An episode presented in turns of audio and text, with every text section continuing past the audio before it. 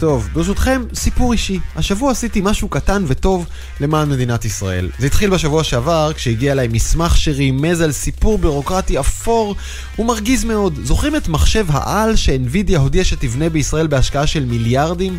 השקעה חשובה כל כך לישראל דווקא עכשיו, שאפילו שר האוצר התגאה בה? אז אה, לא בטוח שזה יקרה לפי התכנון, כי לפי המסמך, חברת החשמל נסוגה פתאום מההבטחה שלה לספק חשמל לחלק חשוב ממחשב העל הזה שאמור לקום באזור התעשייה מבוא כרמל. חברת החשמל כבר הבטיחה לספק כך וכך חשמל עד דצמבר 2024, ופתאום הודיעה כי לאחר יד, אה, שומעים? לא נספיק ל-24, אנחנו מזיזים בשנה. זה יהיה בדצמבר 25. הפרת הבטחה דחייה כזו עלולים להבריח את כל המחשב הזה למדינה אחרת. עשיתי כמה ברורים, ראיתי עוד כמה מסמכים, ופרסמתי בניוזלטר שלי, גם בטוויטר ובקשת, חברת החשמל בתגובה האשימה את כולם. זה לא אנחנו, זו המינהלת, זו ועדת התכנון האזורית, אבל היה ברור שגם הם יכולים קצת יותר טוב. אז לא ויתרתי. ומרגע הפרסום, פתאום הכל תקתק כמו שעון. הכי מהר שאי פעם ראיתי. מנכ"ל חברת החשמל נפגש עם יושב ראש התאחדות התעשיינים. הוא הוריד הוראה לעובדיו, תדאגו שיהיה חשמל במועד שהובטח. אחריו התערב בסיפור שר האנרגיה והתשתיות ישראל כץ. והוא הזמין את מנכ"ל חברת החשמל ואת מנכ"ל אזור התעשייה והחתים את שניהם על התחייבות לאנווידיה. יהיה חשמל למחשב העל כפי שהובטח, רק תבנו אותו כאן. אז לפרסם בניוזלטר זה קל ולייצר חשמל במועד זה קשה, אבל הפרסום חתך דרך הבירוקרטיה והפך את ההחמצה המתבשלת להישג אמיתי. והממשלה פעלה בדיוק כפי שממשלה אמורה לפעול, מהר ובאופן נחרץ לטובת כלכלת ישראל. אנחנו צריכים השקעות עכשיו, בישראל בדיוק בתחום הזה, זה מפתח כוח אדם, זה מייצר הזדמנויות חשובות לכולנו. תיקון עולם קטן, לפתוח איתו את סוף השבוע, עוד מעט נדבר על פרשת NSO והמשטרה שניצתת שוב, על המכוניות האוטונומיות שמתקרבות, או שלא, וראיון מיוחד ומצחיק במיוחד עם הסופר אתגר קרת, שלא מתבייש לתת בראש לבינה המלאכותית. העתיד עכשיו, אני דרור גלוברמן, מתחילים. העתיד עכשיו, זוכרים את פרשת NSO, השימוש החוקי או הלא חוקי של משטרת ישראל בתוכנות ריגול סלולריות כדי לעקוב אחר חשודים בפעילות פלילית, אגב, פגיעה בפרטיות שלהם והפרה של נהלי חקירה, אז גם אחרי ועדת מררי שבדקה והגיעה למסקנות פושרות כנראה שהפרשה הזו לא יורדת מסדר היום, מדינת ישראל אולי בדרך לוועדת חקירה, איתנו על הקו שניים, עורך דין גיל שפירא, מנהל המחלקה לייצוג אסירים בסנגוריה הציבורית, ערב טוב. ערב טוב. וחבר הכנסת גלעד קריב מהעבודה, אה, נתחיל איתך, גלעד, מה, מה בעצם המצב? איזה שימוש המשטרה עושה? מה בדיוק הבעיה? טוב, אנחנו כבר נמצאים אה, יותר משנה אחרי אה, התגלות השימוש הלא מוסדר והלא תקין של המשטרה בתוכנות, ברוגלות של NSO. ובשורה התחתונה, גם משרד המשפטים אוסר היום על המשטרה להפעיל את הרוגלות הללו, וזו העדות הטובה ביותר לכך שקיימות אה, בעיות יסוד באופן שבו המשטרה משתמשת ברוגלות הללו. שמע, אני חושב שאנשים שקראו את הכתבה שהזניקה את כל השיחה הזאת אה, של תומר גנון בכלכליסט, אה, ואחר כך את הביקורת עליה, ואז את ועדת מררי, נותרו אולי קצת מבולבלים. זה בסדר? זה לא בסדר? האם גודל החריגה מן הקו היה דרמטי, או שוליים ואפשר להמשיך לא. כרגיל? צריך לומר פה בצורה ברורה, מי שעומד כאן לבדיקה זה לא אותו עיתונאי שחשף את הפרשה. המשטרה הטמיעה אה, כלי מעקב רבי עוצמה. לא הייתה התאמה בין מה שמותר למשטרה לעשות על פי חוק לבין אה, היכולות של המערכת. אנחנו יודעים בוודאות, הפרקליטות מודה בזה, אנחנו יודעים שהייתה פגיעה בזכויות חשודים. על ידי אה, מעקב לא חוקי. השאלה האם הדברים נעשו בזדו, נעשו בשגגה, הם אה, פחות חשובים. אה, עורך דין גיל שפירא, אם תוכל להרים עוד בלטה, לתת לנו עוד הצצה למה היה השימוש הלא חוקי. כלומר, אם יש למשטרה כלי חקירה והיא מסוגלת, יש לו, יש לו היתר להשתמש בציטוט אחר חשודים, וזה קורה בפעילות פלילית או ביטחונית, איפה הייתה הבעיה? איפה הייתה חריגה מן הקו? קודם כל חשוב להדגיש שאנחנו מתמקדים כאן בפן הפלילי, כלומר בחקירות שהן פליליות. מבחינת המשטרה, אה, מה שחשוב להבין זה שהחוק מתיר למעשה שתי אפשרויות. החוק מתיר אה, אפשרות של חיפוש לאחור, כלומר תפיסה של מכשיר, מכשיר סלולרי או מחשב לצורך העניין, וחיפוש בכל החומר שמצוי באותו מכשיר אה, שאגור בו מרגע התפיסה אחורה. החוק גם מתיר האזנת סתר, כלומר לתקשורת בין מחשבים, מאותו רגע קדימה, אבל החוק אינו מתיר בשום מקרה חדירה מרחוק באופן סמוי למכשיר אה, אה, אה, פעיל ושליפה של מידע שאגור במכשיר מרח, מרחוק. כלומר, רגע, למעשה... רגע, מותר לך, מותר לך כחוקר משטרתי, אחר, לאחרי, אחרי שקיבלת אה, היתר מבית המשפט, או להאזין לשיחות שמתבצעות בזמן אמת, או לקחת פיזית מחשב ולחטט לו נכון. בקבצים. בדיוק, והפעולה, הפעולות שבוצעו בהקשר הזה על ידי אותן אה, אה, תוכנות או רוגלות כפי שהן נקראות, הן פעולה של, של למעשה חדירה מרחוק למחשב או למכשיר הסלולרי ובגלל שאותן יכולות שלא תואמות את החוק, כפי שציין חבר הכנסת קריב, לא נובנו ולא בוטלו למעשה, אז במספר לא מבוטל של מקרים נשלף מידע שאסור היה לשלוף אותו וזו כמובן פגיעה עצומה בפרטיות שהיא זכות חוקתית ממעלה ראשונה. עוד דבר שהתברר במהלך הבדיקה, ש...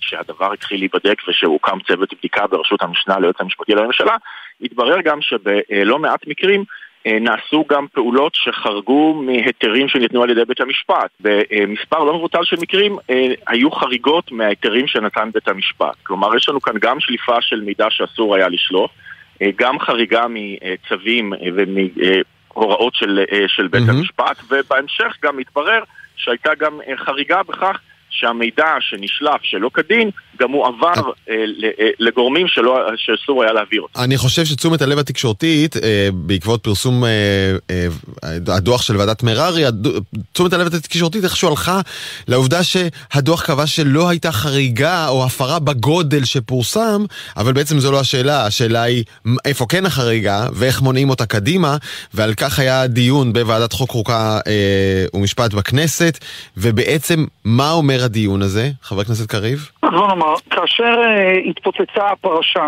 אני קראתי ממש uh, תוך ימים אחדים להקמת ועדת בדיקה ממשלתית בראשות שופט. ומה שהדריך אותי uh, היה העובדה שאני חשבתי שמשרד המשפטים, עם כל הכבוד, לא יכול לבדוק את עצמו. החוק קובע שמשרד המשפטים הוא הגורם שאמור לפקח על פעולת המשטרה בתחום האזנות הסתר. היועץ המשפטי אמור להפעיל מנגנונים של פיקוח. עכשיו, ברור שהיה כאן כשל במנגנון הפיקוח. במשך uh, שנים בוצעה שאיבת מידע, uh, בוצעו האזנות סתר לא חוקיות uh, באמצעות הרוגלות הללו, ומנגנון הפיקוח שקבוע בחוק, שמופעל על ידי הייעוץ המשפטי לממשלה, uh, לא צלח או, או כשל. וגוף שאמור להיבדק לא יכול להיות גם הגוף הבודק. לצערי, השר השר גדעון סער, שהיה שר המשפטים דאז, וגם השר עמר בר-לב ממפלגתי, הם חשבו שאין צורך בהקמת ועדת בדיקה ודי בוועדת מררי. אנחנו קיבלנו לידינו את הדוח של ועדת מררי, יש בו הרבה מאוד תובנות חשובות. כאמור, הדוח הזה גם גרם לכך שהמשטרה היום לא מפעילה את הרוגלות, וזה סימן שאותן דרישות שצוות מררי הציג למשטרה עדיין לא מולאו במלואן, למשל ניוון טכני של היכולות, אבל עם כל הכבוד, הכשל כאן הוא כל כך גדול וצריך לבדוק את כל שרשרת הפיקוח שכשלה בנושא הזה ולכן אה, אין מניעה אה, להקים אה, צוות בדיקה או ועדת בדיקה ממשלתית בראשות שופט שתבדוק את כל תרשים הזרימה של הפעולה. עכשיו כן. חשוב לי לומר עכשיו, אמירה... אה, אגב, אה, מה שכאן, אה, מה שכאן, מסר שמובלע כאן מבין הדברים זה לא רק לדייק את הנהלים ולהתאים אותם ליכולות ולחוק, אלא גם לאתר באופן אישי את מי שכשל.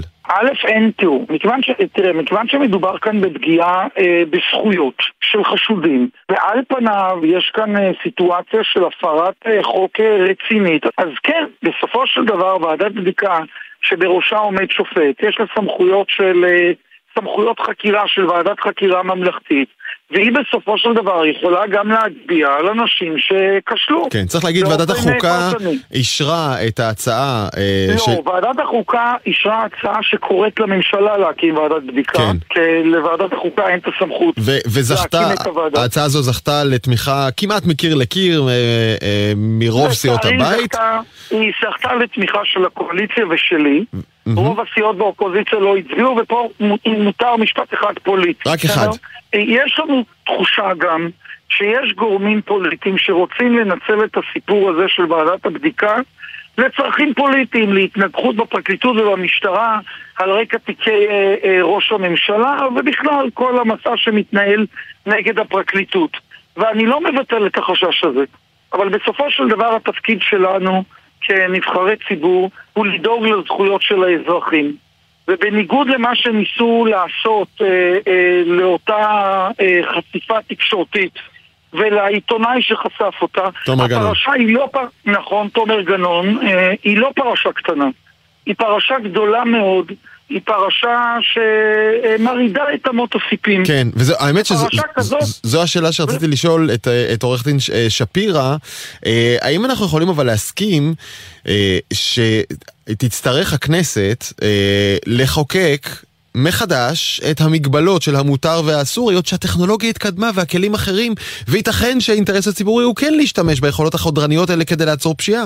אין ספק, כלומר, הבעיה העיקרית היא שקיים כיום אה, פער אה, עצום בין המסגרת החוקית הקיימת אה, לבין ההתפתחויות הטכנולוגיות, גם בין המסגרת החוקית הקיימת לבין הצרכים החקירתיים והטכנולוגיים של המשטרה. את הפער הזה צריך לסגור בחקיקה, הוא לא יכול להיסגר בהחלטות פנימיות של המשטרה באיזה אמצעי להשתמש או באיזה אמצעי לא להשתמש או איך להשתמש באמצעים האלה, אלא זה חייב לעבור דיון ציבורי אה, בכנסת, והמחוקק צריך את- לא רק, לחקור. לא רק לחקור אחורה, אלא גם להכשיר או לא להכשיר, לקבוע בדיוק את הגבולות קדימה. אה, אני רוצה חייב להודות לשניכם כי זמננו תם. טוב. אה, אנחנו נחזור, אין- נמשיך עוד לעסוק בסוגיה הזאת. עורך דין גיל שפירא וחבר הכנסת גלעד קריב, תודה רבה לשניכם. תודה, תודה רבה. משטרת ישראל מסרה כך: הנושא נבחן בצורה יסודית ומקיפה במסגרת צוות שהוקם במשרד המשפטים, צוות מררי. מסקנות הצוות פורסמו בדוח מקיף באוגוסט 2022, ובו נמצא כי ההאזנה בוצעה בצווי בית משפט ולצורך חקירת עבירות חמורות כמתחייב בחוק. יחד עם זאת, נמצאו ליקויים בעבודת המשטרה בהקשר של חריגה בסוג המידע שהתקבל, ומשכך, הוקם צוות שפעל לתיקון הליקויים והתוויית דפוסי עבודה שימנעו תקלות כאלה בעתיד, לרבות הסדרת מנגנוני פיקוח, בקרה ודיווח בתוך ומחוץ למשטרה. העתיד עכשיו, להוציא ילדים מרשתות חברתיות זה קשה, אבל דנמרק עומדת לאלץ את הרשתות החברתיות להוציא, כלומר לוותר על המידע שהן אספו מילדים. מה זה אומר? כתבת חדשות החוץ שלנו שחר קנטובסקי. כחלק ממיזם גדול יותר שנועד לרסן את ההשפעה של ענקיות טכנולוגיה מרחבי העולם, דנמרק תעלה את הגיל המינימלי בו בני נוער יכולים לאשר שיתוף נתונים אישיים עם חברות טכנולוגיה כמו גוגל, מטא וסנאפצ'אט. המגבלה עומדת כרגע על גיל 13 בדנמרק ומטרת המיזם היא להעלות את המגבלה הזו לגיל 16 ומעלה. במקרים שבהם ילדים מתחת לגיל הזה ירצו להשתמש באינסטגרם לדוגמה של חברת מטא, הם יזדקקו להסכמה של ההורים לשימוש בנתונים של הילד. דנמרק היא לא הראשונה שחשבה על הרעיון הזה, למעשה שם כבר יזמו את זה אחרי הסתכלות על אה, גרמניה, שכבר קבעה את גיל 16 כמגבלת הגיל שלה בעניין הזה. אה, זו החלטה שצוברת תאוצה בעיקר במדינות אירופה בזמן האחרון, גם בליטא, הונגריה, הולנד ובעוד מדינות עובדים על חוקים כאלה. יהיה מעניין לראות אה, מה תהיה ההשפעה של דבר כזה, בסופו של דבר הרבה מהרשתות החברתיות האלה מורכבות בעיקר ברובן מטינג'רים בדיוק בגילאים האלה שבין 13 ל-16, ומעניין לראות לאן זה יוביל. עתיד עכשיו, לפחות ברמת התודעה, הקרב היה זריז. אם נבהלתם מהפרסום האיראני על הטיל האיראני שטס פי 14 ממהירות הכל ויכול להגיע גם לכאן, מיד הגיע רפאל עם חשיפה חדשה של קלע חד, מערכת ליירוט טילים היפרסונים איתנו, תת-אלוף במילואים פיני יונגמן, סמנכ"ל בכיר וראש חטיבת מערכות הגנה אווירית ברפאל, ערב טוב. ערב טוב, מה- ערב טוב דרור וכולם. מה זה טילים היפרסוניים? אה, טילים היפרסונים הם אה, אה, טילים שטסים במהירות מאוד מאוד גבוהה, בפרופיל טיסה מאוד שונה ממה שאנחנו מכירים בארסנל הטילים האיומים שקיימים היום. כלומר, כלומר, טילים היפרסונים, ראשית, טיל היפרסוני זה טיל שטס במהירות. היפרסוני בכלל זה מושג שמגדיר מהירות. מהירות שהיא מעל אה, אה, חמישה מח, חמש, חמש פעמים מהירות הכל, מוגדר אה, כטיל היפרסוני או מהירות היפרסונית.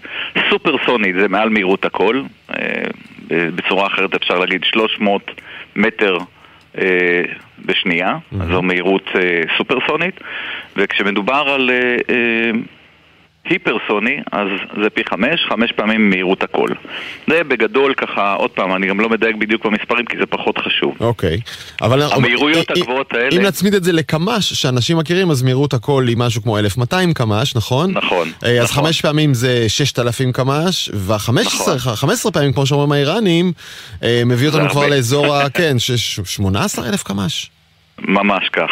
Uh, המהירויות האלה הן מהירויות פנטסטיות. עכשיו, צריך לזכור שטילים בליסטיים, uh, האלה שאנחנו מכירים כמו השיאב 3 או הנורדונג או אפילו הישנים יותר, אה, סקאדים למיניהם, סקאד B, סקאד C, גם הם מגיעים למהירויות היפרסוניות אה, בשלבים מסוימים. אבל זה טיל שאנחנו יודעים, מכיוון שהוא עושה מסלול בליסטי, אנחנו יודעים לצפות איפה הוא יעבור ולהיערך, אה, ליירט אותו בנקודה מסוימת. הקשת היפה הזו שאנחנו מדמיינים עולה נכון. ו- ויורד, קל לצפות אותה ולכן קל ליירט. ההיפרסוני עושה משהו אחר? ההיפרסוני עושה משהו אחר. ההיפרסוני יודע, יש כמה סוגים, אוקיי? ראשית, המהירויות הן פנטסטיות, ושתיים, הם יודעים גם לתמרן במהירויות האלה, ולכן כשהם טסים, בעצם אתה לא יודע להיכן, היכן הם יעברו ולהיכן הם מתכוונים לפגוע. וזה אתגר ו... כפול, כי אם זוכרים איך פועלות מערכות ההתראה וצבע אדום וכיפת נכון. ברזל וכולי, זה מתוך הניבוי של לאן זה יפגע, וכבר אפשר להתריע הערכה, בזמן לתושבים, הערכה. ומעבר למערכת העירות, וכאן שני הדברים האלה בעצם לא עובדים. האם כבר השתמשו בטילים? זו טכנולוגיה עתידית, או שכבר נעשה בה שימוש מבצעי בעולם? אם אנחנו מדברים רק על מהירות, אז זה כבר נעשה בעולם. טיל הרוסי שראינו באוקראינה, הוא ששוגר ממטוס, הוא טיל שבעצם הוא טיל היפרסוני. אבל המהירויות שלו הן מהירויות כמו שאתה מכיר בטילים דומים בליסטים שאנחנו מכירים, והטכנולוגיה הזאת אה, למעשה קיימת. אנחנו מדברים על איומים עתידיים שעדיין לא קיימים. עדיין לא קיימים בזירה, אה, אבל מתפתחים ומתפתחים בקצב מהיר. אם אנחנו ככה נסתכל באופן טיפה יותר רחב, פה אנחנו מדברים על דור חדש. דור חדש של איומים מאוד מאוד מהירים, שבעצם מתמרנים אה, גם מחוץ לאטמוספירה, נכנסים לתוך האטמוספירה וגם מתמרנים בתוך האטמוספירה, אבל האתגר הכי גדול זה בעצם אה, המיקום שהיום למערכות ההגנה האווירית שקיימות למשל בישראל, כן. אה, יש אזור אי נוחות. ולכן חשפתם אתם ברפאל את מערכת קל אחד שמיועדת ליירט טילים היפרסונים, איך זה עובד? ראשית, הטכנולוגיה שאנחנו מפתחים את הטיל הזה היא טכנולוגיה שלא קיימת בעולם, שבעצם אה, מושתתת על מיירט דו-שלבי. יש לו שלב ראשון של בוסט שמביא אותו לאזור שאנחנו לאזור האי-נוחות של מערכות אחרות, ולאחר מכן יש לו קיל ויקל, מיירט שבעצם נפרד ממנו, שהוא מיירט ההרג. קיל ויקל, שיש לו כושר תמרון מאוד מאוד גבוה, מהירויות מאוד מאוד גבוהות, יכולת רכישה של האיום הזה, של האיום ההיפרסוני שטס בתווך הזה, רכישה הכוונה היא שהוא מתביית עליו, הוא יכול להשמיד את הטיל ההיפרסוני כלומר, שטס. כלומר, בוא נראה אם הבנתי, אנחנו קודם כל מדברים על תרחיש שהוא טיל נגד טיל, בעצם כמו כיפת ברזל שאנחנו מכירים, אה, והטיל שלכם פשוט טס יותר מהר ומתמרן יותר בחדות מהטיל התוקף? אלה כל התנאים בטכנולוגיה הנדרשת על מנת באמת שנוכל ליירט טילים פרסונים בתווך הזה שלא נוח, כמו שאמרתי, למערכות כן. הקיימות תראה, אנחנו, מדמי... אנחנו מדמיינים, לא צריך לדמיין, לצערי אפשר לראות את זה מדי כמה חודשים בשמיים, אה, איך מגיעות הרקטות מרצועת עזה וכיפת ברזל רודפת אחריהן ומיירטת, אה, ואת הציור שזה עושה בשמיים אנחנו כבר מכירים. איך נראה המתווה של מרדף של הטיל שלכם אחרי הטיל ההיפרסוני? זה מין קשקוש. קשקוש מטורלל כזה של מרדף בשמיים? זה קשקוש מטורלל, אבל זה לא מרדף בשמיים, זה מרדף בגובה שאנחנו באמת לא נראה מהקרקע, אה, אבל זה לא מרדף. זה בעצם, החוכמה היא לא לרדוף אחרי הטיל ההיפרסוני, אלא אה, לראות אותו ולצפות ולתכנן היכן הוא צפוי לעבור. למ... למרות למח... התמרונים המפתיעים והחדים שהוא עושה. למרות התמרונים, בדיוק, למרות okay. אוקיי. התמרונים המפתיעים, לתמרן מולו בצורה כזאת, אה, תחשוב על משחק אה, אה, רוגבי, או משחק שבעצם אתה רוצה ללכוד את השחקן המתמרן מולך, שעושה זיגזגים כאלה ומנסה לעקוף אותך, ואתה בעצם אה, מולו, אתה לא רודף אחריו, אתה לא צריך לרדוף אחריו, אתה עומד מולו ומתמרן מולו בצורה כזאת שהוא לא יוכל להתחמק ממך. וזה הרעיון המרכזי, ושוב, כמו שאמרתי, בתווך מאוד גבוה. כמה אתם עוד רחוקים מהשלמת הפיתוח ובעצם אה, הפיכת המערכת למבצעית, כמובן בשירות אה, צה"ל? כרגע אנחנו משקיעים מכספי המו"פ של רפאל בלבד. הוא לא פרויקט שמנוהל כרגע על ידי משרד הביטחון, זה השקעה של ממש מיליונים רבים, עשרות מיליונים רבים מהשקעה של אה, אה, מו"פ רפאלי, מתקציבי המו"פ כן. העצמי של רפאל. אה, אנחנו מאוד מתקדמים בפיתוח. בשלב שזה יעבור ל-full scale development, לפיתוח מלא תחת אה, אה, הלקוח, תחת משרד הביטחון, אה, או לקוח אחר, אנחנו כמובן נאיץ את הפיתוח. פה עובדים אה, עשרות רבות. אה, יש איזשהו יעד כללי, 2025, 7, איפה אנחנו נמצאים? 2025 זה מוקדם עוד. אוקיי. גם לא יהיו איומים כאלה, אבל אנחנו מדברים על קצב פיתוח מאוד מאוד מהיר, ובשנים הקרובות, לפני שיהיה איום כזה שתיארתי קודם, אה, בסביבה שלנו, אנחנו כבר נהיה ערוכים עם מערכת הגנה שכזו. וואו. זו בעצם הבשורה, אני חושב, שאזרחיות ואזרחי ישראל היו רוצים לשמוע. אה, מערכת קל אחד, מערכת ליירוט טילים מפרסונים, שעוד תהיה כאן לפני שהטיל עצמו יהיה פה. תת-אלוף במילואים פיני יונגמן מרפאל, תודה רבה, ערב טוב. כל טוב.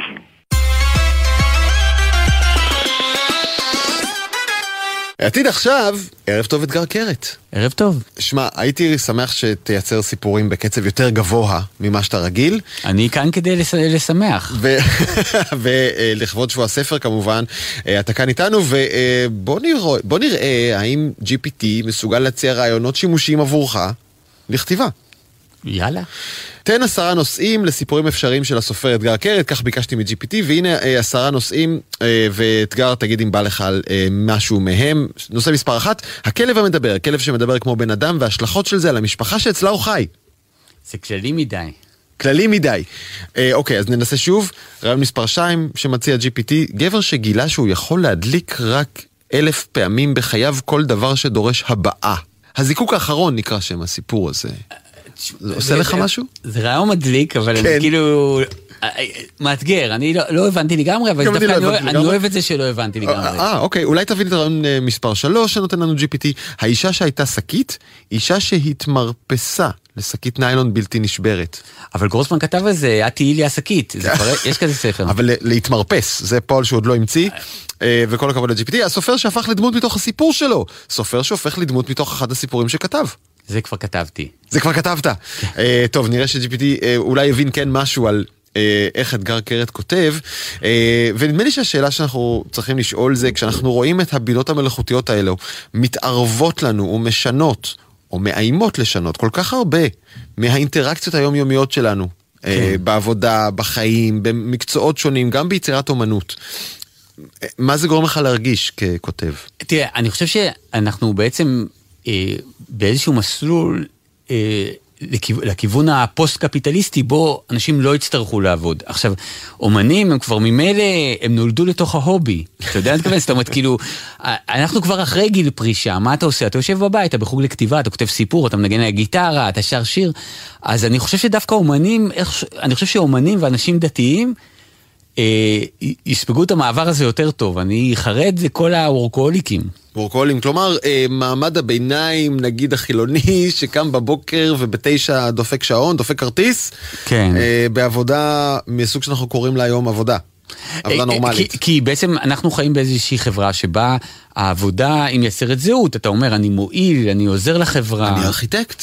אני מנהל ביניים, אני זאת הזהות שלך. חשבון. עכשיו, עכשיו בעצם, אגב, אם מדברים כבר על פוליטיקת הזהויות, ברגע ש... שזה מתעמם, ואתה כבר לא יכול להגיד, אני ארכיטקט, אז אתה בא ואת, ואתה אומר, אה, אה, אני מזרחי, אני הומופוב, אני נגד ההתנתקות, אני טבעוני אלים, אני אה, צמחוני עדין, אני נגד חיסונים, אני בעד חיסונים, כי אתה מנסה להיאחז באיזושהי זהות אחרת.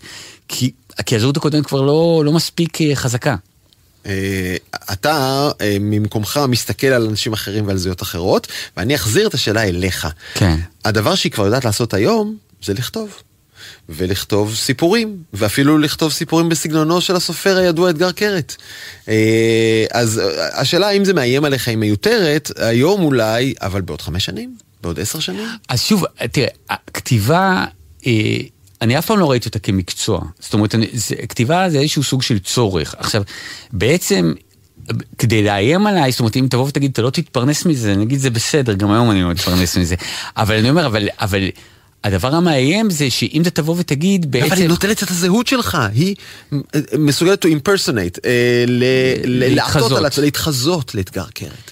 כן, אה, גם, גם וגם זה... אני יכול להתחזות לאתגר קרת בעזרתה, כולם יכולים. אתה יודע, יש את הדבר הזה אה, שאומרים משהו על, על דיוגנס שהוא גר בחבית, אז אמרו, אתה יודע, אנשים שמדברים איתך כאילו פילוסופיה נורא ברצינות, איך שהם עוברים את הפינה הם אומרים כאילו איזה אידיוט הוא גר בחבית. אחרי שהם עוברים את הפינה ומתרחקים ממנה הם יכולים גם להרביץ לי. עכשיו אני אומר אין לי בעיה שמישהו אחר ינסה לעשות זה, אתה יודע, זה, זה לא רלוונטי, גם, גם היום יש אנשים שמנסים לחקות את הסגנון שלי וזה לא משפיע עליי.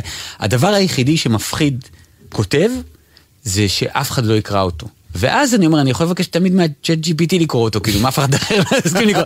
אבל כי, זה, כי בעצם, אתה יודע, זה, כל העניין זה שאם עץ נופל ביער ואף אחד לא שומע, אז אני אומר, אז אם, אם הצ'אט GPT שמע שהעץ נפל, אז אתה יודע, זה לא כמו שאתה תקרא ותגיד לי, בואנה אחי, זה סיפור טוב, אבל הוא יגיד לי את זה ברובוטית, כאילו. אני באמת הייתי מוכן כבר עכשיו לשלם עבור אפליקציה שתשב לי בתוך הוואטסאפ ותענה כאילו היא אתה.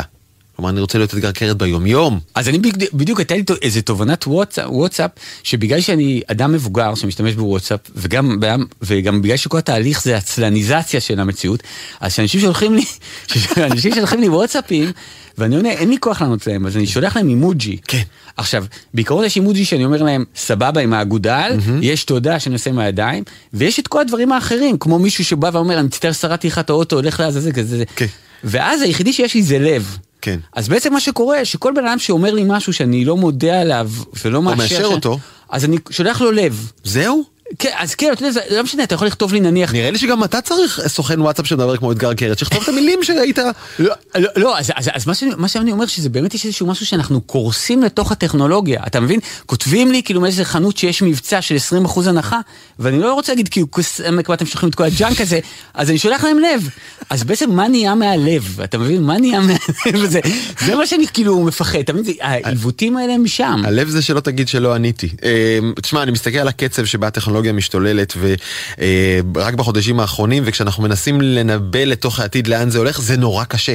נורא קשה להבין לאן הטכנולוגיה הולכת ואילו ההשפעות יהיו על החיים האנושיים, על היומיום, על העבודה, על התחושה, התחושות הפנימיות שלנו נתת לזה קו, אה, חיפוש משמעות, אבל יש כאן עוד קו, וזה אי ודאות הולך וגדל על מה יהיה מחר ובעצם על מה קורה עכשיו.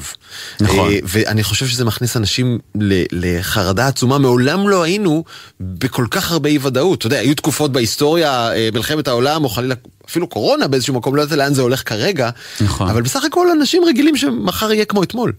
אבל, אבל תראה, אני חושב שיש לנו, בוא נגיד, הרבה איומים, כן, אני לא יודע מה, אה, וירוסים, אסונות טבע, איראן, אה, פוטין, כל מיני דברים כאלה, ואנשים או, ברשימה הזאת מוסיפים את ה-AI. עכשיו, זה לא נכון כי ה-AI... הוא, הוא לא עוד איום, הוא פילטר, הוא שפה שבה, שסופחת את כל האיומים האחרים.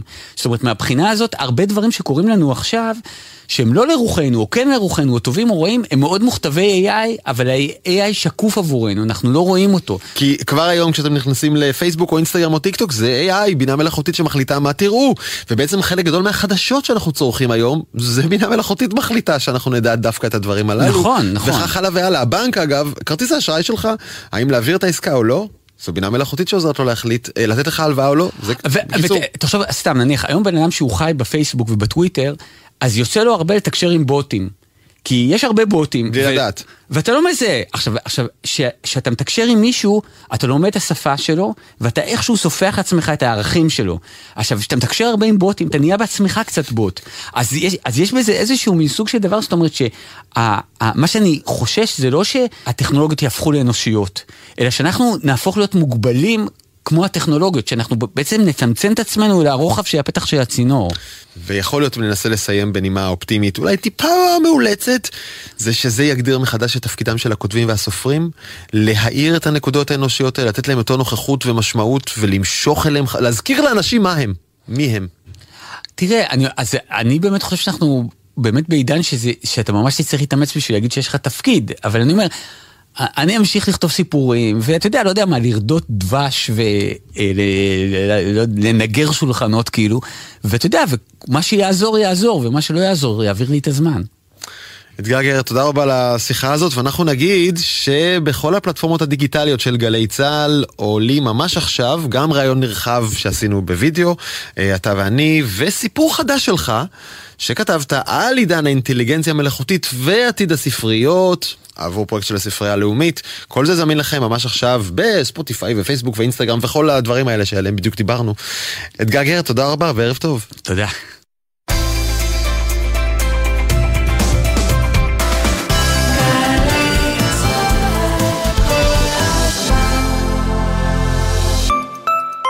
אתם שם ברחוב הכלנית 3 עם הבריכה הביתית.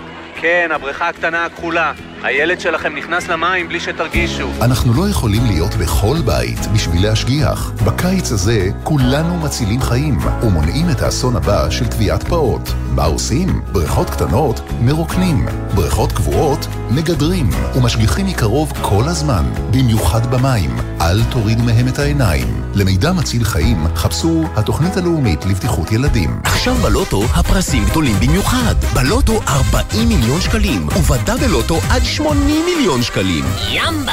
המכירה אסורה למי שטרם מלאו ל-18. אזהרה, הימורים עלולים להיות ממכרים. הזכייה תלויה במזל בלבד.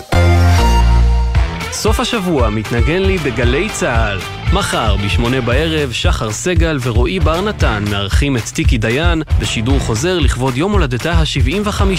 ב-10, טלי ליברמן חוגגת 40 לאלבום בייבי ג'יין של רוד סטיוארט. ב-11, איתי יוסף מציין 40 שנה לאלבום סינכרוניסיטי של דה פוליס. ובשבת, ב-7 בבוקר, בוא שיר עברי. יורם רותם משוחח עם המוזיקאי רמי דנוך לרגל ספרו החדש. וב-2, הדרן, מופע משירי אלונו לארצ'יק. סוף השבוע מתנגן לי בגלי צה"ל.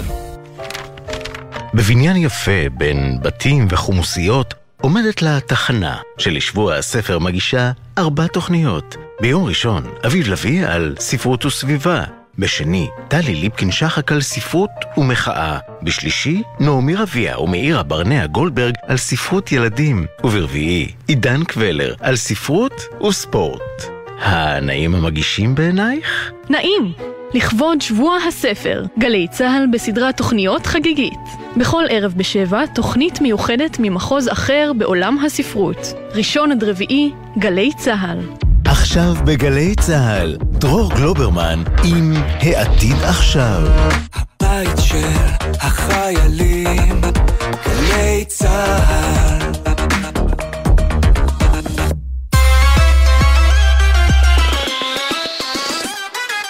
העתיד עכשיו, בחודשים האחרונים ההקשר הכמעט יחיד שבו מוזכרת החברה הערבית בשיחה התקשורתית הוא הפשיעה והאלימות, ואיכשהו על יזמיות ומשקיעים, מהנדסים וסטארט-אפים ערבים בישראל כמעט ולא שומעים. זוהי לא רק אשמתה של התקשורת. חלקם של הערבים בתעשיית ההייטק אכן נמוך בהרבה מחלקם באוכלוסייה, והפוטנציאל הוא מבוזבז. איתנו דדי פרלמוטר, לשעבר סגן נשיא בכיר באינטל העולמית, והיום יושב ראש הוועדה להון אנושי בהייטק, ומיסם ג'לג'ולי, מנכ"לית ארגון צופן, ערב טוב לשניכם.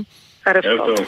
תראו, אה, אני חושד שבשנים האחרונות אה, ניהלנו את השיחה הזאת בשלל הרכבים שוב ושוב ושוב. איך עוזרים, איך מקדמים את החלק של האוכלוסייה הערבית בתוך תעשיית ההייטק, ובעצם מקדמים ככה הרבה בעיות חברתיות וכלכליות. אני טועה או שזה לא הולך לשום מקום? זה לא נכון שזה לא הולך לשום מקום. זה באמת, יש התקדמות.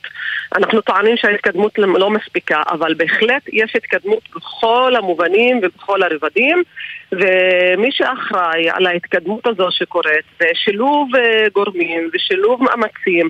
גם של החברה האזרחית, של צופן ושאר ארגוני חברה אזרחית, גם של המדינה וגם של התעשייה ושל החברות עצמן.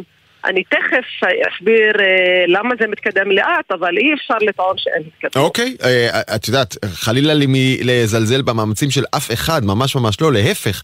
נדמה כאילו החסמים כל כך גבוהים.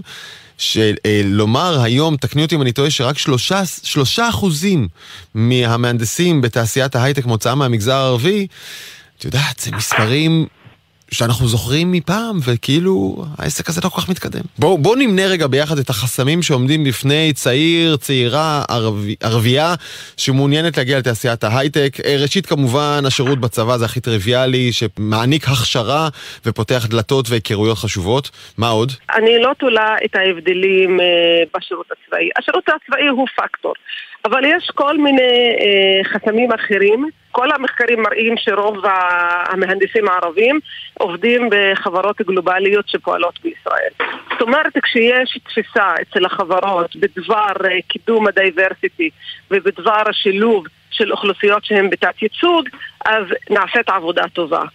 לצערי הרב אני מרגישה, ואנחנו לא רק מרגישים, אנחנו יודעים שחברות ישראליות לא כל כך ששות לקבל לשורותיהן מהנדסים ערבים. אני לא אגיד אה, שזה נעשה בזדון, אבל כנראה שהאוכלוסייה הערבית בשני uh, המנכ"לים, uh, האנשים רמי הדרג בחברות האלה לא נמצאים בדיפולט שלהם, הם מעדיפים לקבל אנשים שהם דומים להם, הם מעדיפים לעבוד אנשים מהסביבה, גם מהצבא, אבל גם מהלימודים. אה, וכולי. אז זה חסם אחד. חסם שני הוא בעצם קשור גם למועמד הערבי. המועמד הערבי שהתחיל ללמוד את המקצוע הזה אחרי תיכון, הוא לא רכש את הכלים אה, בבית הספר. אה, ולא רק הכלים הטכנולוגיים, אני לא רק מדברת על כלים טכנולוגיים, אבל אני מדברת גם על כלים אה, שיעזרו להם אה, לעבור רעיון עבודה, כל הנושא של עבודה, וזה מפריע, כל החסמים שתלויים במועמד עצמו, הם חסמים שאפשר להתגבר עליהם. אפשר ללמד את המועמדים איך לעשות את זה יותר טוב, אפשר לעבוד על המועמדים כדי לשפר את המיומנויות שלהם, וזה התפקיד שלנו לעשות את זה. וגם התפקיד של החברות, באמת, לא לקחת את הדיפולט שהם מכירים, לא לקחת את האנשים שדומים להם, הם צריכים לחשוב, כן, יש הבדל בין מעמד ערבי לבין כן. מעמד יהודי. ואני אומרת לך כמנכ"לית של ארגון, ואנחנו מדברים, מדברים המון עם מגייסות בהרבה חברות, ואנחנו באמת מוצאים את ההטיות האלה, הן הטיות בלתי מודעות, אבל ברגע שאנחנו הופכים אותן להטיות מודעות, וברגע שאנחנו גם בגרשיים מחנכים את, ה, את המגייסות, ואם גם תהיה החלטה מלמעלה של המנכ"לים בחשיבות הגיוון, שזה הערך שאמור להיות בחברה, כן. אני מצפה שדברים יהיו יותר קלים. כן, דדי, אתה אה, היית אה, בכיר באינטל, גם העולמית ובטח בישראל, וזה בדיוק אחד הארגונים הרב-לאומיים הללו שמייסה מדברת עליהם, שמודדים את הדייברסיטי, את הגיוון באוכלוסיית העובדים, ודואגים שתהיה, אה, שיהיה ייצוג לכל, אה, לכל מגזר, אה, אה, ומדגישים את, ה, את הגיוס. כשאתה פוגש מנכ"לים, מנכ"ליות, מייסדים, משקיעות, מה אתה שומע מהם? מדוע שיעור אה, ההעסקה של אוכלוסייה ערבית נמוך כל כך? יש שינוי, ושינוי די מהותי והוא לוקח זמן. יש פעילויות, אני חבר בארגון שנקרא PLACE-IL שמאגד עשרות חברות, אגב, רובן ישראליות, לא רק אה, רב-לאומיות, ששוקד על הנושא הזה, יוצר מספר פעילויות. יש פה שינוי תרבותי ויש גם עבודה מעשית. יש המון פעילות בנושא של internship בחברות, כדי להיות מצב שבו למועמדים הערבים יש וערביות יש הזדמנות עצומה להתנסות ולהבין, וזה גם משנה דעה. אחד הדברים שלמדנו באינטל, אגב, באינטל התחלנו לגייס ערבים עוד הרבה לפני שהיו מדדי גיוון אפילו בקליפורניה. הוא מועמד טוב וקלטנו אותו וראינו שהוא גם מביא חברים שלו. ופתאום ראינו שזה משהו משמעותי וצריך לחנך, זאת יש פה עבודת חינוך עצומה אבל גם יש פה פריצת חסמים בחברה היהודית בחברות הישראליות, בחברות הסטארט-אפים, שכולן מתחילות מקבוצות חברים שהיו יחד באיזשהו מקום, וממשיכות בטעות חמורה להישמר על אותו דבר שהם מגייסים אנשים דומים להם. אבל יש תהליך של שינוי, ואני חושב שאתה... כלומר, אתה אומר, רגע, רגע, אמרת כאן דבר נורא חשוב, זוהי הבחנה חברתית בכלל, לא טכנולוגית. הרבה מהסטארט-אפים נוסדים כפעילות של חבר'ה. אה, הוא היה איתי בצבא, הוא היה איתי פה, באוניברסיטה, יאללה, בואו נמשיך ביחד. ואנחנו רוצים להמשיך ולהגדיל את ה vibe הזה של החבר'ה, ולכן אנחנו ממשיכים להביא אנשים שאנחנו הכרנו באיזושהי סיטואציה, ולערבים הרבה יותר קשה להיכנס למעגל הזה. זה לא זדון, זה וייב. הווייב הזה אפשר ליצור במקומות אחרים. אני יושב ראש של חברת סטארט-אפ, שני המייסדים, אחד ערבי, אחד יהודי, הם נפגשו בעבודת הדוקטורט באוניברסיטה העברית בפקולטה לפיזיקה. יצירת ההזדמנויות האלה היא חייבת לקרות. יש גם בדוח הוועדה כל מיני הצעות, איך יוצרים את ה networking הזה, שהוא לא חייב להיות רק בצבא. אם תוכל בכותרות, ממש בכותרות לומר? אני חושב שיצירת מצב שיש פה שירות אזרחי טכנולוגי למשל, לחברה ערבית, וחברה יהודית, ולהביא גם יהודים וערבים לשירות אזרחי שהם לא משרתים בצבא, הוא מקום ליצירת אותה חברות, אותה קבוצת networking שהיא מעורבת. אם אנחנו מדברים על שירות אזרחי בבתי חולים למשל, מדוע שזה לא יהיה שירות גם בעולמות התוכנה וההייטק? בוודאי, וזו המלצה אחת החשובות לדעתי של הוועדה להון אנושי שעמדתי בראשה. זה ליצור משהו שהוא משמעותי, זה לא שירות של חצי שנה, שנה, שירות של שנתיים, שלוש, משהו בסגנון של היחידות הטכנולוגיות, והן עוסקות בדברים שקשורים למשימות לאומיות, כמו תחבורה, חינוך, בריאות, אנחנו בפיגור בעולם. זה מה שנקרא הורגים שתי ציפורים במגע אחת, כן. ויוצרים networking בין אנשים, כי בסוף כשיש networking הוא קורה, ואני... עוד הצעה אה, שלך, דדי, ואז אה, אה, אה, הצעה של מיסם? אחת המשימות שאני עובד עליהן להביא אנשי הייטק להוראה במערכות החינוך, אם מביאים אנשים כאלה לתוך מערכת החינוך הערבית, יוצרים היכרות עם העולם. זה לא רק החבר'ה שמכירים, אלא גם להכיר את האווירה, להכיר את החשיבה, איך חושבים אנשים בחברות הייטק, ושהוא זר מאוד במיוחד בחברה הערבית. אלה נושאים שחייבים ליצור את אותה, אותה התחברות. כן. ברגע שהיא נוצרת, הקליק נוצר. מיסם. איך את היית פותרת את הבעיה הזאת באופן מואץ יותר ממה שקורה היום? אז אני רוצה בהקשר הזה להגיד שהשבוע התקיים כנס של צופן ואנחנו הצגנו תוצאות של, ראשוניות של מחקר שאנחנו עשינו על הנושא של שילוב מהנדסים ערבים ואנחנו ראינו שביעות רצון מאוד גדולה של מהנדסים ערבים שכבר עובדים בתעשייה הם מרוצים מהעבודה, הם מרוצים מהיחס אליהם, הם מרגישים שווים בין שווים בתוך, ה, בתוך החברות. זאת אומרת שהשילוב מצליח. ברגע שאתה מתחיל לעבוד כמהנדס ואתה כל כך מרוצה מהעבודה, זה אומר שהשילוב מצליח. ולכן אין מה לפחד מלשלב מהנדסים ערבים בהייטק. כי ברגע שיש רמת שביעות גדולה, שביעות רצון גדולה, זה אומר גם שיש תפוקה, וגם שיש באמת חיים משותפים בתוך החברות האלה. זה דבר אחד. דבר שני, ואתם דיברתם קצת על האוניברסיטאות ועל ההיכרות והחבר מביא חבר. אז אני רוצה באמת לאתגר פה את מערכת ההשכלה הגבוהה.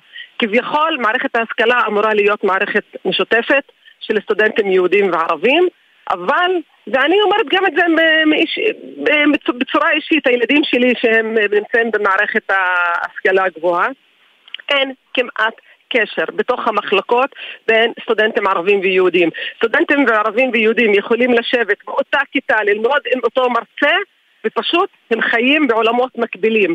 גם האוניברסיטאות לא דואגות לעשות את השילוב הזה בין סטודנטים ערבים ויהודים, ולכן כשמסיימים לימודים והקולגה היהודי מתחיל לעבוד בחברת הייטק, הוא לא יביא את הערבי שלמד אותו, כי הוא בעצם לא היה חבר שלו במהלך הלימודים. הם לא עשו עבודות במשותף, לא עשו פרויקטים במשותף. ו- ואני ממש פוגשת את זה ביום-יום בדיבור שלי עם סטודנטים. את יודעת, לך נמשך, לך נמשך חוט ארוך מסכסוך אה, ארוך שנים שהוא פוליטי, משונות אישית. הדברים האלה לא אה, אה, נמצאים במגירה כששני סטודנטים לא, נפגשים לא, בכיתה, ולכן, או לא נפגשים. ולכן... ואני חושבת שזה כישלון של המערכת האקדמית, שלא מצליחה לייצר את החיים המשותפים בתוך האקדמיה, ואחר כך זה ממשיך בשוק העבודה. וזה באמת אה, אה, אחד ה... לדעתי זה נושא לא מדובר, והוא צריך להיות מדובר כן. יותר, כי כמו שאמרנו, אין מה לעשות. בחברת, בתעשיית ההייטק זה עדיין החבר מביא חבר, הוא ממש שולט. עשרת אלפים המהנדסים האלה, הערבים, צריך לעשות מהם קהילה חזקה. מיסם ג'לג'ולי ודדי פרלמוטר, הנחתם כאן על השולחן כמה מהאתגרים וגם כמה פתרונות, חלקם אה, אולי קצת יותר חדשניים. צריך להזכיר את המטרה, ליהנות מהפוטנציאל הכלכלי עבור מדינת ישראל וכמובן עבור המגזר הערבי. דדי פרלמוטר, מיסם ג'לג'ולי, תודה רבה. תודה רבה לך.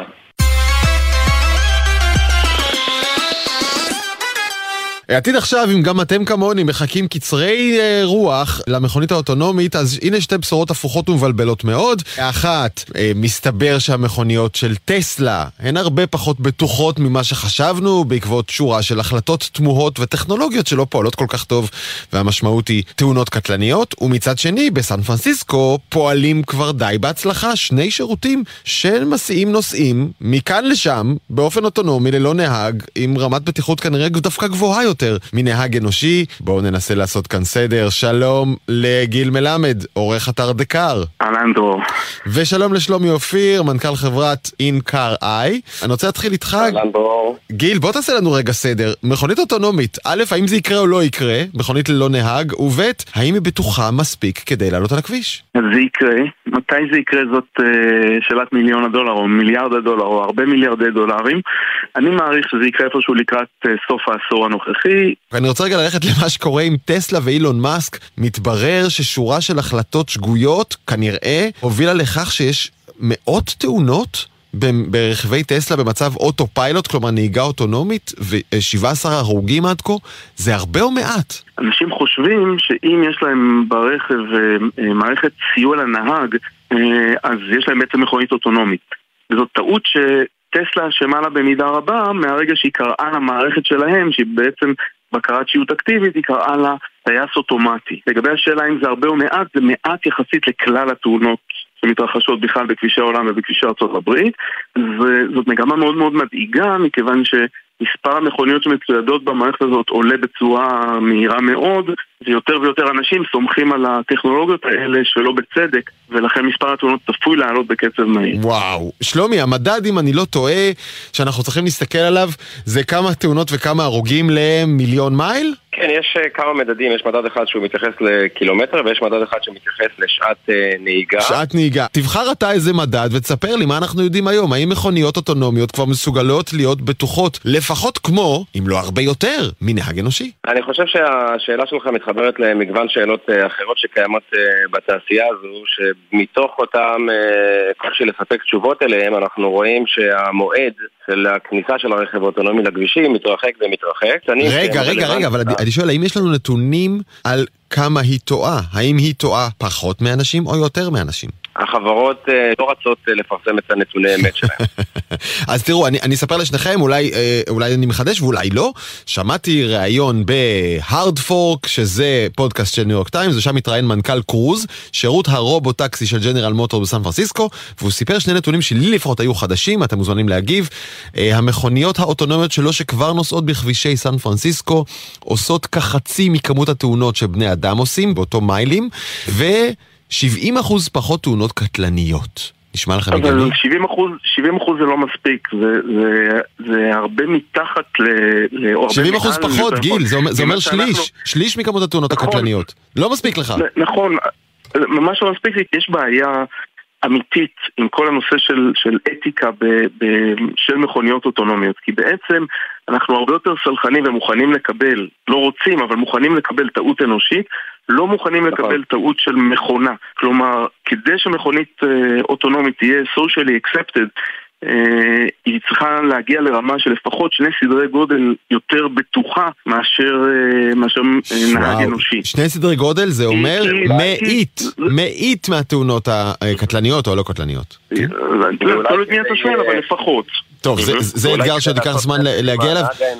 שלומי, אני רוצה, אני רוצה לשאול אותך לגבי, אה, לגבי אילון מאסק וטסלה, אה, שבכל זאת מובילה את השוק הזה מבחינת אה, מיתוג נגיד, או המודעות. מתברר לנו עכשיו שאילון מאסק, ההחלטה שלו להוציא את הרדארים מהמכוניות, מצד אחד, ומצד שני, כמו שגיל תיאר, העובדה שהמערכת לנהיגה עצמאית מותקנת בתוך המכוניות, מטה אנשים לחשוב שאפשר לסמוך עליה. אולי מדובר כאן בשתי החלטות שהובילו גם למותם של אנשים, וגם לעיכוב הגדול בתחום הזה. אז זה נכון מאוד, אילון מאסק אכן קיבל אה, בחברה אחרת שלו אה, רישיון לניסוי בבני אדם, אבל זה לא קרה בטסלה. והאופן שבו אה, טסלה אה, מוציאה טכנולוגיות היום לתעשייה היא באמת יותר מהירה מכולם, אבל נשאלת השאלה למה צריך כל כך למהר. אני ממש מקבל את, ה, את, ה, את האמירה של ניסויים בבני אדם, אני חושב שזה מה שטסלה עושה, ובעיניי זה, זה לא, לא מתקבל על הדעת, אבל אני חושב שיש מסר מאוד מאוד חשוב כרגע, שכל אחד מאיתנו, כל אחד ששומע אותנו שנוהג במכונית כרגע או בעתיד, צריך להפנים אותה. המערכות סיוע לנהג צריכות להיות אה, פופולריות יותר ויותר, הן נמצאות בכל מכונית חדשה כיום. הם אה, יקיפו אותנו הרבה לפני שאנחנו נזכה לנהוג במכוניות אוטונומיות. אנחנו רואים שבכל העולם מספר תאונות הדרכים עולה למרות השימוש במערכות אה, סיוע לנהג. כי יותר ויותר נהגים מסתמכים על, המ- על המערכות האלה במקום לנהוג בעצמם. לכן, אתה נוהג, תנהג. אל תסמוך על זה שיש איזה יד נעלמה שתציל אותך. טוב, אנחנו נמשיך לחכות אה, בסבלנות כזו או אחרת למכונית האוטונומית, אה, שתהיה בטוחה באופן שראוי למאכל אדם. אה, ניסויים זה לא חלק מהקטע. שלומי אופיר, מייסד ומנכ"ל אינקר איי, וגיל מלמד, עורך אתר דקאר, תודה רבה לשניכם. תודה רבה, תודה רבה למאזינים. עתיד עכשיו לא נסיים לי לקפוץ דרומה אל רמי שני, מגיש הפודקאסט מה שקורה מחר, הלו רמי. אהלן דור ושלום לכלל המאזינות והמאזינים. האיזוק אלקטרוני הוא עכשיו חזק בכותרות בגלל החוקים שפועלים להעביר אותם כדי להשתמש במכשיר הזה. צריך להבין את המשמעות האמיתית של הרכבת הצמיד הזה ליד או לרגל, כי יש לו כמה וכמה יכולות מעבר לזה שאולי מוכרות לציבור. האזיק האלקטרוני, כן, מה הוא יודע לעשות? הוא מגיע עם uh, מטען ועם תוכנית עבודה. זאת אומרת שלעבריין שמתקינים עליו את המתקן, יש uh, משימה משמעותית לעמוד בה. הליך טיפולי לפי סוג העבירה שביצע. יחד עם זאת, לרש... לרשויות הפיקוח יש יכולות לעקוב אחרי מי שהוצמד לצמיד. כלומר, למשל, אם, אם חלילה הואשמת בעבירת אלימות, הרבה פעמים זה אלימות במשפחה וכולי, אז עבריין כזה יידרש להגיע ל... אה, אני מניח, תוכנית טיפול, מפגשים, מעקב אחריו וכולי, ול... ולהתרחק, ולהתרחק נגיד ממי שהוא אה, אה, איים עליה או משהו כזה. נכון, ואנחנו תכף נגיע לזה אחרי שנשמע את אורן טרבלסי, מנכ"ל חברת סופרקום, והוא שמפתחת את האזיק, הוא מסביר על זיהוי מהיר של נושא צמיד ששתה כמה דרינקים מיותרים. בואו נשמע. יש לנו צמיד שבו אנחנו מזהים את האלכוהול דרך הזיעה. אפשר לזהות את האלכוהול שבן אדם שתה. DUI קוראים לזה בקליפורניה, Drinking Under the Influence. אז אם מישהו עשה את זה פעם, פעמיים, לפני שמכניסים אותו לכלא, העורך דין שלו בדרך כלל מבקש להיות בתוכנית של alcohol monitoring, ואז אנחנו מספקים את הצמיד ואת התוכנית. כן, אנחנו צוחקים על זה קצת וזה בסדר, אבל האמת שזה נושא מאוד מאוד רציני כמובן. זה נכון, אפשר להבין שבאופן הזה אפשר גם לזהות את המאמצים שמעבר לשגרה, או קיום חומרים אחרים בדם, או דברים אחרים. הפיתוח של חברת סופרקום נוגע בעיקר לדפוסים החדשים של האזיק, הוא קטן, עם יכולת טעינה מהירה, בנוחות, ועוד דבר, מי שמקבל את יכולת המעקב הם קורבנות, כפי שציינת, של אותו עבריין, אם, זה, אם זאת האווירה שביצע, לרוב נשים, זאת אומרת עבירות אלימות או משהו כזה. נמסר להם uh, מכשיר טלפון סלולרי שבו ניתן לראות אם האיש נמצא בקרבת מקום, לראות אם הוא מאיים ולשגר מיד איתות לארגון השומר הפעיל, משטרה או כל ארגון אחר, כלומר שיפעילו צוות התערבות. אז על האזיק הזה ועל עוד דברים רבים אחרים בהסכת, מה שקורה מחר, המגזין המדעי של גלי צה"ל. להשתמש בטכנולוגיה כדי לצמצם אלימות במשפחה, זה חשוב. תודה רבה לך, רמי שני. עד כאן העתיד עכשיו, ערכה אביב פוגל, הפיקו בר גולדפרב ואורי קספרי, על הביצוע הטכני בן שני וליאם גל. אני דרור גלוברמן, אתם מוזמנים לשמוע אותנו מתי ואיך שתרצו בכל פלטפורמות הפודקאסטים המקובלות, ספוטיפיי, אפל פודקאסט וכל אלה, פשוט חפשו העתיד עכשיו. אני זמין להערות והצעות בדרור גלוברמן בטוויטר. יאללה ביי.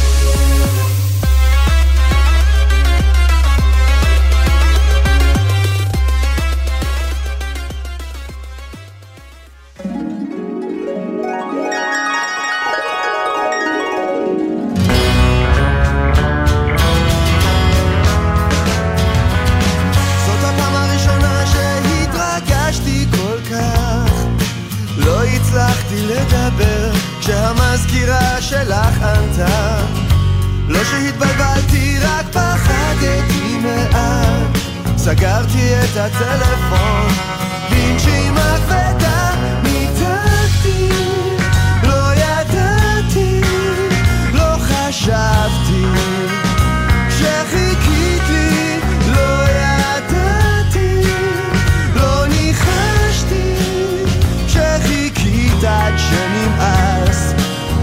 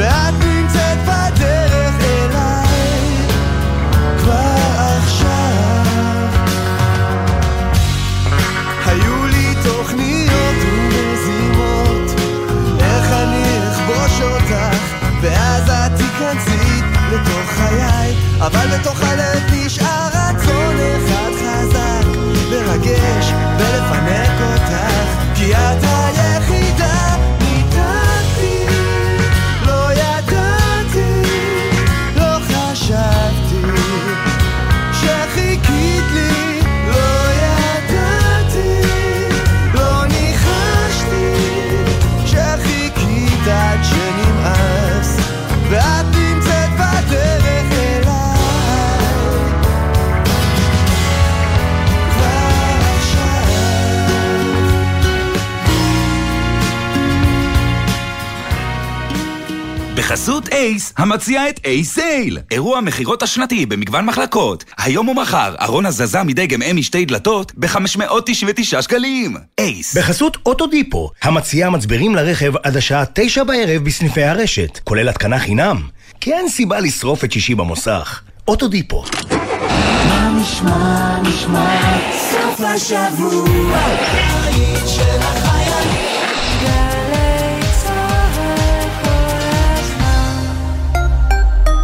להיות דיפלומטית בשירות החוץ זה מקצוע שהוא הכל חוץ משגרתי, עם השפעה ומשמעות. מסקרן? אם את ואתה מחפשים קריירה מרתקת, הגישו מועמדות למסלולי ההתמחות בדיפלומטיה במשרד החוץ. כך תוכלו להשפיע על החוסן הלאומי של מדינת ישראל ויחסי החוץ שלה. חפשו ברשת התמחות דיפלומטית במשרד החוץ, קורסי צוערים. 25 שנה לפסטיבל היין של מטה יהודה. מצפה לכם חגיגת תיירות, תרבות, חקלאות ומוזיקה ביקבים, השקות של יינות חדשים מעקבי אזור היין יהודה, מפגשים עם יננים וסיורים ודרכים. פסטיבל היין של מטה יהודה, בכל סוף שבוע בחודש יוני. לפרטים חפשו תיירות מטה יהודה. שקר וכזב, הכל שקר וכזב. fake news, deep fake, דימויים מזויפים, דיסאינפורמציה, אשליות ותעתועים. הכל שקר וכזב. שבוע עיצוב ירושלים מציג עשרות תערוכות, מיצבים ואירועים של יותר מ-150 יוצרים מהארץ ומהעולם, ובודקים את האפשרות של אמת ומקור למרות שפע השקר והכזב. 22 עד 29 ביוני, בית הנסן, ירושלים.